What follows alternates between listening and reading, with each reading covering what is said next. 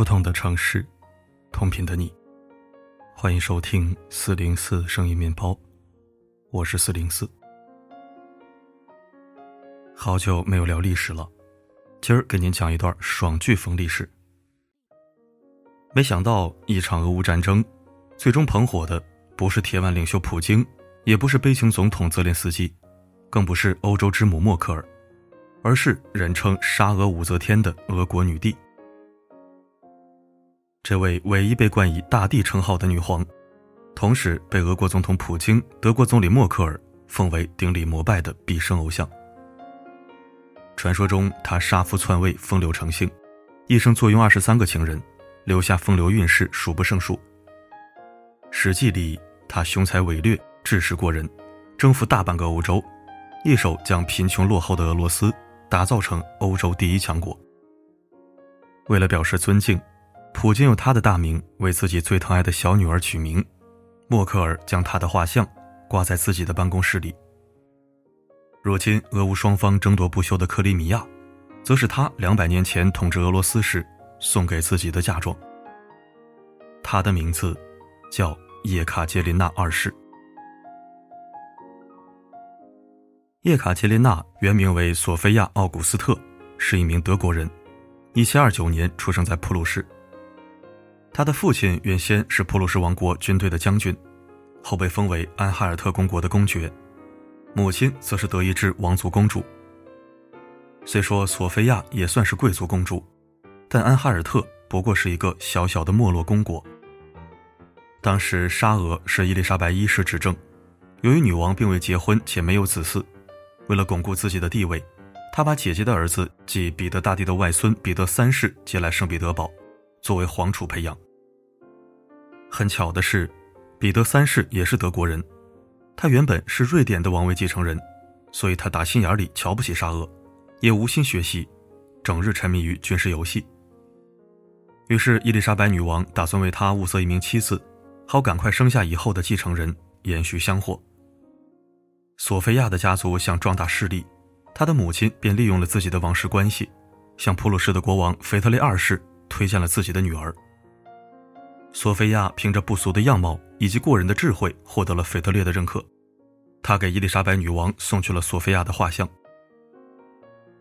一七四四年一月，索菲亚收到了一封来自俄罗斯的信，伊丽莎白女王选中了她作为皇储彼得三世的妻子。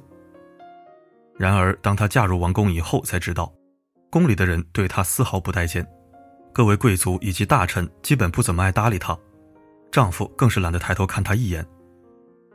更令索菲亚头疼的是，她听不懂俄语。也是这时，她开始显现出自己顽强的适应能力。仅仅用了三个月时间，她就能说出一口流利正宗的俄语，得以快速融入皇宫氛围。除了语言方面，索菲亚在宫廷礼教方面也下了很大功夫。在那个宗教信仰强于国家概念的时代，索菲亚毅然决然抛弃了自己的宗教信仰，皈依了伊丽莎白女王的宗教东正教，并改名为叶卡捷琳娜。由于她太热衷于学习，身体透支，患上了肺炎。病痛是折磨，却也是机会。母亲提出找路德教的牧师来抚慰索菲亚，但虚弱无力的叶卡捷琳娜坚持要找东正教的牧师来抚慰。这一举动真正笼络了人心，得到了伊丽莎白女王和各位皇亲贵族的认可。她便是以这种宗教之力真正融入了这个国家，成为了一名真正的俄罗斯人。一七四五年，年仅十六岁的叶卡捷琳娜与玩世不恭的彼得三世正式完婚，一出倾覆王朝的大戏就此埋下开端。在那个时代，用联姻来维护国家之间的关系再正常不过，这场政治联姻利益大于爱情本身，可沉迷于军事游戏的彼得并不重视这场婚姻。叶卡捷琳娜一直对彼得示好，希望他能爱上自己，但彼得对貌美聪慧的叶卡捷琳娜没有感情，十分冷淡，甚至对她直言：“我深爱的是母亲身边的婢女，娶你实属无奈。”此时的叶卡捷琳娜正值花季，却不得不接受丈夫宁愿跟婢女厮混，也不愿多看她一眼的事实。在之后长达五年的时间里，叶卡捷琳娜与彼得一直是分居状态。他们维持着有名无实的婚姻，而彼得越来越张扬，整天不学无术，到处沾花惹草，与众多情人厮混。他深知自己嫁的不是彼得，而是彼得身后的帝国，所以他没有自暴自弃。在无数个孤独无聊的日子，他用阅读来打发时间，并以此提升自己的认知。在门庭冷落的宫殿里，他与书籍为伴，开阔自己的视野，丰富自己的知识储备，为后来治理国家奠定了良好的基础。不管是复杂的政治、军事，还是深奥的哲学等等，他无所不看。在读到了伏尔泰的书之后，他一发不可收拾，被他的文字深深吸引，迷上了他的作品。后面读到孟德斯鸠的作品，也被他所表达的思想所折服，他的思想有了很大的升华。但后宫的女人若不能诞下皇室子嗣，终究地位难保。抱孙心切的女王眼看着叶卡捷琳娜的肚子毫无起色，也开始对她冷眼相待。少女最后的靠山终于倒塌，幻梦尽碎的叶卡捷琳娜幡然醒悟，若想真正在沙俄立足，就必须生下皇储。她与彼得在女王的施压下被迫同房，但这距离生下沙俄帝国的未来继承人仍然遥不可及。叶卡捷琳娜大胆向外求助，既为了填补感情上的空虚，也为了积累政治上的资本。她不断游走于各个权贵之间，发展自己的情人。据后世统计，她一生的情人居然有二十三个之多，其中有国王、军官、伯爵等。这些情人也成为了叶卡捷琳娜的人脉资源，助她在沙俄站稳脚跟。终于在叶卡捷琳娜的努力下，在与彼得结婚的第九年，他生下了自己的第一个孩子，也就是后来的保罗一世。外界盛传保罗非彼得所生，但有另外的资料表明，叶卡捷琳娜非常讨厌保罗，因为他长得跟彼得十分相似。在俄罗斯帝国金碧辉煌的宫殿里，叶卡捷琳娜住得越久，就越发现自己对俄皇室而言不过是个工具。孩子出生时，叶卡捷琳娜由于生产虚脱，在产床昏睡了三个多小时，竟没有一个人在意，众人都围着孩子转。而且孩子一出生就被伊丽莎白女王抱走了，叶卡捷琳娜甚至连见都没见过孩子一面。生完孩子，她自己醒过来，自己走出房间。当她深陷孤苦处境时，母亲又突然被遣返家乡，父亲竟暴毙而亡。她请求女王准许她回家参加父亲的葬礼，却惨遭无情的拒绝。在异国他乡的无依之地上，时刻伴其左右的是书本，还有痛苦。他曾说过一句话：无时没有书本，无时没有痛苦，但永远没有快乐。而沉浸在安乐乡的彼得还不知道，无边无际的痛苦正将他备受忽视的娇妻锻造出一个帝王的雏形。他的好日子快到头了。一七六一年十二月，叶卡捷琳娜的机会来了。由于国事操劳，伊丽莎白女王病逝，彼得上位，称彼得三世。彼得行为举止十分嚣张，丝毫不顾宫廷礼仪，对大臣也经常出言不逊。他肆意妄为，不顾国家的利益，做了许多不明智的决策，引发了很多大臣的不满。彼得视普鲁士的国王腓特烈二世为自己的偶像，竟然蠢到暗中为腓特烈送去情报。更离谱的是，在与普鲁士谈判中，彼得放弃了俄罗斯在欧洲列强参与的成果，将七年战争期间占领的土地归还给了普鲁士。他还下令让胜利在望的俄军停战并与普鲁士结盟。堂堂国王胜似舔狗，带着俄罗斯主动下跪，匍匐于普鲁士跟前。不仅如此，他还将东正教列为异教，并且没收了教会的财产。这些荒谬的举动引起宫里的贵族以及将士们的强烈不满。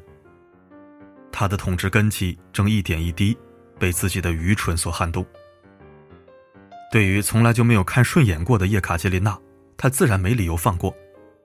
在发现彼得想废掉自己改立新王后时，叶卡捷琳娜立刻意识到自己面前只有三条路：一，继续当彼得的妻子，和彼得同甘苦共富贵；二，对彼得逆来顺受，未来他登基之后被废除掉，然后去修道院度过剩余的人生。三，自己的命运自己把握。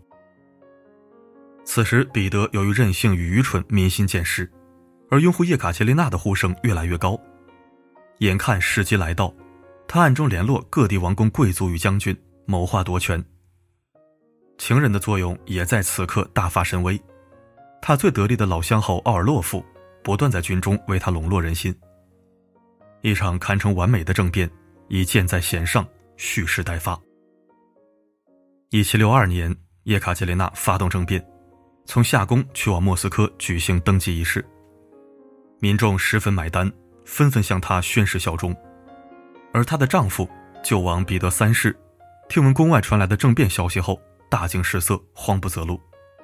潜逃失败后，面对叶卡捷琳娜竟毫无反抗，乖顺无比地签下退位诏书，胆小懦弱世间罕见。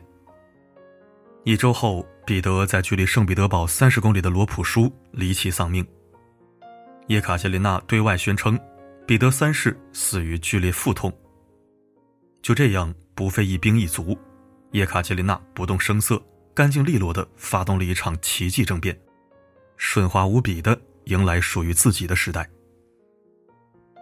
当上皇帝只是开始，叶卡捷琳娜接受的是一个国库空虚、经济萧条的国家，军队里甚至没有了军饷。他在加冕宣言中称，这是俄罗斯人民的选择，而他开始对人民负责，收拾前夫彼得留下的烂摊子。如果用一个词来形容叶卡捷琳娜的政治手段，那就是外柔内刚。他是古代少有的开明君主，主张开明专制，倡导法律面前人人平等。明知会触犯贵族利益，动摇自己的统治基础，也要提出改善农奴制。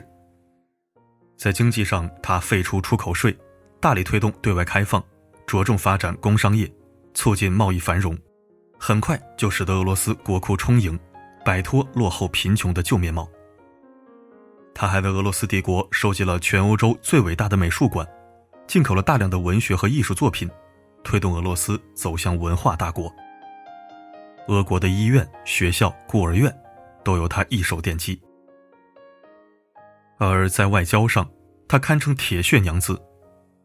他在日记中大放豪言，如果俄罗斯想要获得民众和邻国的尊重，就必须成为一个令人生畏的强权国家。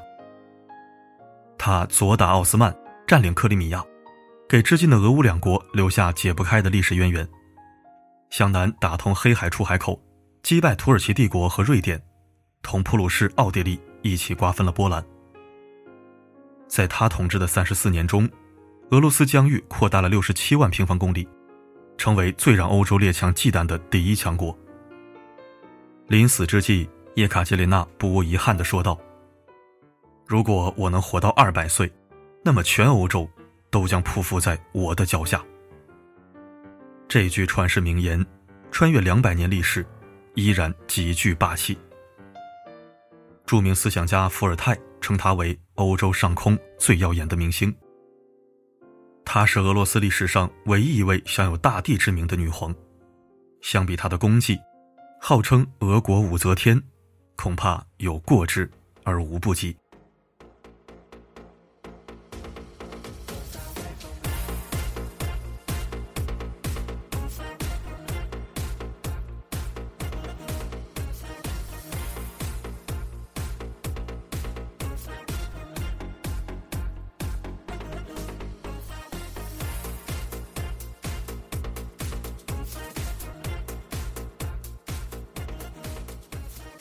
感谢收听。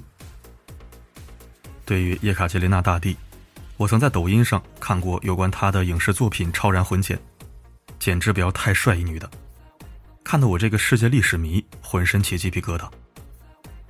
今天我也精选了两个优质魂简视频放在了文首文末，诚邀你一起感受下来自叶卡捷琳娜大帝的压迫感和霸气磁场。好了，本期内容就到这里。我是四零四，不管发生什么，我一直都在。